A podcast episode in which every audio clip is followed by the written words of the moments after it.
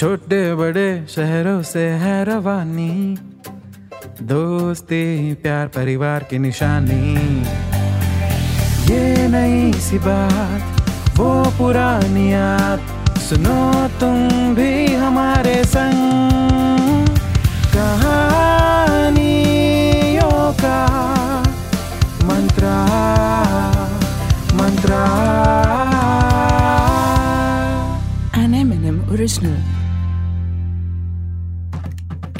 आपने कभी वो कहावत सुनी है? चिराग तले अंधेरा। नहीं सुनी? तो आज हम आपको सुना देते हैं और इसका मतलब भी समझा देते हैं। चलिए, आइए आपको मिलवाते हैं चिंटू भैया से, उर्फ़ भावनगर के लव गुरु। वैसे तो जब भी भावनगर में किसी लड़के को प्यार में कोई दिक्कत होती तो वो सीधा चिंटू भैया के पास आता। पर क्या बताएँ, चिंटू भैया को आज तक भावनगर में किसी लड़की ने भाव नहीं दिया। वो कहते हैं ना, जो खुद अच्छे खिलाड़ी नहीं बन पाते, वो सीधा कोच बन जाते हैं। नहीं, ऐसा नहीं कि इनका खाता नहीं खुला। कॉलेज के पहले साल में एक लड़की से इनका टाका भिड़ा था, पर उसका टाका किसी और से भिड़ गया। तब से उसकी याद में अपने चिंटू भैया शायरियाँ लिख रहे हैं। अब तो शायरियाँ लिख लिख के इतनी डायरियाँ भर चुके हैं कि अगर डायरियाँ बेच दें तो भाई गॉड की कसम महीने भर के बियर का खर्चा निकल जाए। और फिर छह साल तक लगातार फेल होने की डबल हैट्रिक होने के बाद चिंटू भैया के पेरेंट्स की हिम्मत ने जवाब दे दिया और उन्हें वापस घर बुला लिया गया। आज चिंटू भैया भारी मन से कॉलेज का कैंपस छोड़कर वापस घर जा रहे थे। और जिन जिन ने चिंटू भैया की वजह से प्यार में बीए पास किया था वो सब गीली आँखों से चिंटू भैया को बाय बोलने आए थे। चिंटू भैया आप चले जाएँगे तो हमारी हेल्प कौन करेगा चिंटू भैया? ये ये ये जो कह रहा है ना ये सेकंड ईयर का रोहन। हाँ चिंटू भैया को गले लगाते हुए। चिंटू भैया उसको दिलासा देते हुए बोले अरे रोहन, अंबानी जी की कृपा से फ़ोन कॉल बहुत सस्ता हो गया है। एक फ़ोन कॉल करना और समस्या का समाधान पाना, टिंग टोंग। इस भरत मिलाप के कार्यक्रम में चिंटू भैया को पता ही नहीं चला कब ग्यारह बज गए। और साढ़े ग्यारह की तो उनकी ट्रेन थी, उत्तरी, भागो। फिर हड़बड़ी में चिंटू भैया भागकर स्टेशन पहुँचे, जैसे ही प्लेटफॉर्म पे पहुँचे, उन्होंने देखा कि धीरे धीरे ट्रेन के पहिए रफ्तार पकड़ रहे थे। चिंटू भैया अपने सामान को कंधे पर लादे भाग रहे थे। लगभग ट्रेन छूटने ही वाली थी कि तभी ट्रेन के कंपार्टमेंट में से एक हाथ बाहर निकला। हाथ में गुलाबी रंग की चूड़ियाँ और सुंदर सी मेहंदी लगी हुई थी। पूरा माहौल स्लो मोशन में कन्वर्ट हो गया। अपने चिंटू भैया उसकी मेहंदी में अपना नाम ढूँढने लग गए। डीडीएलजे में राज ने सिमरन को ट्रेन पकड़वाई थी मगर यहाँ तो सिमरन खुद अपने राज के लिए हाथ बढ़ा रही थी। चिंटू भैया अपने प्यार भरे ख्यालों में खोए ही हुए थे कि तभी लड़की ने आवाज़ मारी। अरे अरे देखते ही रहोगे या पकड़ोगे भी? ये सुनकर जैसे ही भैया को होश आया उनकी आँखें मेंढक की तरह फटी रह गई। और रहेंगी कैसे नहीं? भैया ने आज तक इतनी सुंदर लड़की सिर्फ़ फ़िल्मों में देखी थी। माँ कसम पूरी माधुरी दीक्षित लग रही थी और ये तो ऊपर से हाथ भी दे रही थी। फिर भैया ने देर ना की और तुरंत हाथ पकड़ा और ट्रेन में चढ़ गए। जैसे ही डब्बे में पैर रखा, सीधा जाके लड़की से टकराए चिंटू भैया और बैकग्राउंड में ये वायलिन बजने लगा। अच्छा नहीं बजा? चलो, कोई बात नहीं। नहीं, अगर बच जाता तो टाइटैनिक का पोज भी भैया और भाभी के पोज के सामने पानी माँगता। सॉरी ऐसे भाभी बोल रहा हूँ पर क्या करूँ? चिंटू भैया दिली दिल में अपने आप को इस लड़की का पति मान चुके थे। लड़की ने चिंटू भैया को अपने से दूर करते हुए कहा हाथ छोड़ोगे भी या घर ले जाओगे? चिंटू भैया ख्यालों की दुनिया से बाहर आए और उसका हाथ छोड़ दिए। और वो लड़की हँसते हुए अपनी सीट की तरफ़ निकल गई। पुजारी। माँ कसम चिंटू भैया इस हँसी पर अपने बाप की दो नंबर की सारी कमाई दौलत उड़ाने को तैयार हो गए थे। खैर, लड़की तो चली गई। और लड़की की हँसी पर जायदाद लुटाने के ख्याल के बाद चिंटू अपनी सीट की ओर बढ़े। लेकिन बंधु, अगर ट्रेन में आप एक सिंगल आदमी हो तो ट्रेन में बिछड़े हुए परिवारों को मिलाने का आपका नैतिक कर्तव्य तो होता ही है। जिस नैतिक कर्तव्य के चक्कर में चिंटू भैया भी फंस गए। क्योंकि चिंटू भैया के सामने बैठी हुई एक बूढ़ी दादी अपने साठ साल पुराने प्यार से बिछड़ गई। मतलब दादी के दद्दू आई I मीन mean, दादी के पति जो दो कंपार्टमेंट दूर किसी अलग डिब्बे में बैठे थे। भारतीय रेल है कपल्स को अलग करना उनकी ज़िम्मेदारी है। उनकी दूरी को दूर करने का जिम्मा चिंटू भैया के सर पर आ पड़ा। दादी अपने पोपले मुँह से अपने नकली दांत दिखाते हुए बोली, सुनो बेटा तुम अकेले हो ना? और जवान भी। तुम जरा सीट नंबर 25 पर बैठोगे क्या? तुम्हारे दादा उधर बैठे और हमें उनके बिना नींद नहीं आती। चिंटू भैया ठहरे सच्चे प्यार को मिलवाने वाले लव गुरु।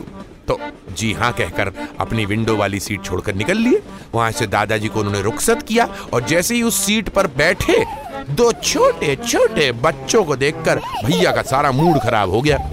वैसे तो बच्चे भगवान का रूप होते हैं पर पता नहीं क्यों चिंटू भैया को बच्चे शैतान का रूप लगते हैं। चिंटू भैया ने बच्चों से दूर एक कोना पकड़ा और अपनी हुस्न परी के ख्वाबों में खो गए। पर कुछ ही देर बाद एक फेमिलियर सी आवाज़ ने उनकी साधना को तोड़ दिया। एक्सक्यूज मी जरा पैर हटा लेंगे? आ, बैठना था। आवाज़ सुनते ही चिंटू भैया की तो खुशी का ठिकाना ना रहा। उस दिन चिंटू भैया ने माना कि प्यार के पंछियों को मिलवाने से पुण्य तो मिलता ही है। वो लड़की जिसने चिंटू भैया को हाथ देकर बोगी में बिठवाया था, अब वो लड़की चिंटू भैया के बगल वाली सीट पर बैठ गई। फिर क्या था? चिंटू भैया की नज़रें उस लड़की पर से हटने पर भी नहीं हट रही थी। तभी उस लड़की ने बड़े सलीके से, हवा से बिखरी हुई जुल्फे अपने कान के पीछे की और चिंटू भैया को उसके कान के पीछे और झुमकों के नीचे तिल दिखाई दिया। कातिल कातिल कातिल। एक और फरमाइएगा, कातिल कातिल कातिल। और भैया उस तिल पे अपना दिल हार गए। अरे भैया से रहा ना गया, उन्होंने कह ही दिया। सुनिए जी थैंक यू आप ना होती ना तो आज मेरी ट्रेन छूट जाती। लड़की ने भी मुस्कुराते हुए कहा ऐसे कैसे? अगर हम नहीं होते तो कोई और होता। तो चिंटू भैया भी बोल पड़े ऐसे कैसे कोई और होता? हम किसी और का हाथ पकड़ते ही नहीं। लड़की चिंटू भैया की बात पर हल्का सा मुस्कुराते हुए बोली तो क्या करते? ट्रेन छोड़ देते? चिंटू भैया कुछ बोलने ही वाले थे। कि इतने में बगल में बैठा बच्चा बोल पड़ा? अंकल अंकल गोदी में बिठा लो ना प्लीज़ वैसे तो भैया को बच्चों से नफरत थी पर बात यहाँ इश्क की थी। लोग इश्क में क्या कुछ नहीं करते? इन्हें तो बच्चे को सिर्फ़ गोद में बिठाना था। इम्प्रेशन मारने के लिए हल्की सी मुस्कुराहट के साथ भैया बच्चे को गोद में बिठा लेते हैं। ये देखकर लड़की हँसते हुए कहती है अरे वाह आपको भी बच्चे पसंद है क्या? जी। बहुत बच्चे तो भगवान का रूप होते हैं। लड़की को देख चिंटू भैया गिरगिट से भी तेज बदल गए। अरे हमें छोड़ो, बच्चे भी हैरान रह गए। फिर क्या था? बातें यूँ शुरू हुई कि सफ़र का पता ही ना चला। चिंटू भैया का बस चलता तो वो ट्रेन वहीं खड़ी कर देते और बस यूँ ही अपनी महबूबा को निखारते रहते। पर यह भारतीय रेल थी। चिंटू भैया के पिताजी की कार थोड़ी ना कि अपने हिसाब से चले। हमेशा समय से पीछे चलने वाली भारतीय रेल आज समय से आगे चल रही थी। खैर, बातें होती गई, स्टेशन पे स्टेशन निकलते गए, और जैसे जैसे मंजिल करीब आ रही थी, चिंटू भैया की दिल की धड़कनें और तेज होती जा रही थी। उन्हें बस यही डर लग रहा था कि कहीं ये सफ़र उनकी महबूबा के साथ आखिरी सफ़र ना रह जाए। बनारस आने में अब सिर्फ़ तीन स्टेशन बाकी थे। उन्होंने फैसला कर लिया कि अगले स्टेशन से चाय ली जाएगी और दिल की बातों को चाय की चुस्कियों के साथ कह दिया जाएगा। और इससे पहले कि चिंटू भैया कुछ बोल पाते, मोहतरमा बोल पड़ी। सुनिए ना, अगला स्टेशन बरेली आ रहा है। सुना है, वहाँ की चाय बड़ी अच्छी मिलती है। बस फिर क्या था? चाय में घुले बिस्कुट की तरह अपने चिंटू भैया भी उस लड़की के प्यार में गुल हो चुके थे। उनको तो इस लड़की के हाथ की बनी हुई चाय पीने के सपने तक आने लगे थे। लड़की ने भी मुस्कुराते हुए कहा जल्दी आइएगा मैं यहीं पे इंतज़ार करूँगी। ट्रेन स्टेशन पर पहुँची और चिंटू भैया उतर कर चाय लेने पहुँच गए।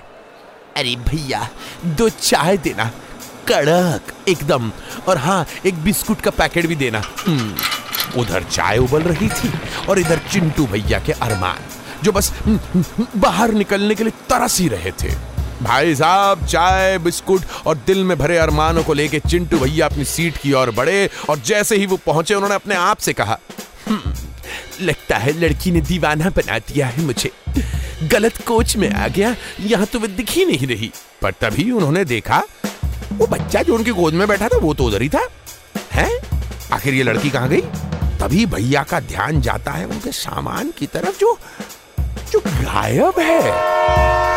हम्म। बगल में बैठे अंकल से पूछा अंकल यहाँ जो लड़की बैठी थी कहाँ गई वो?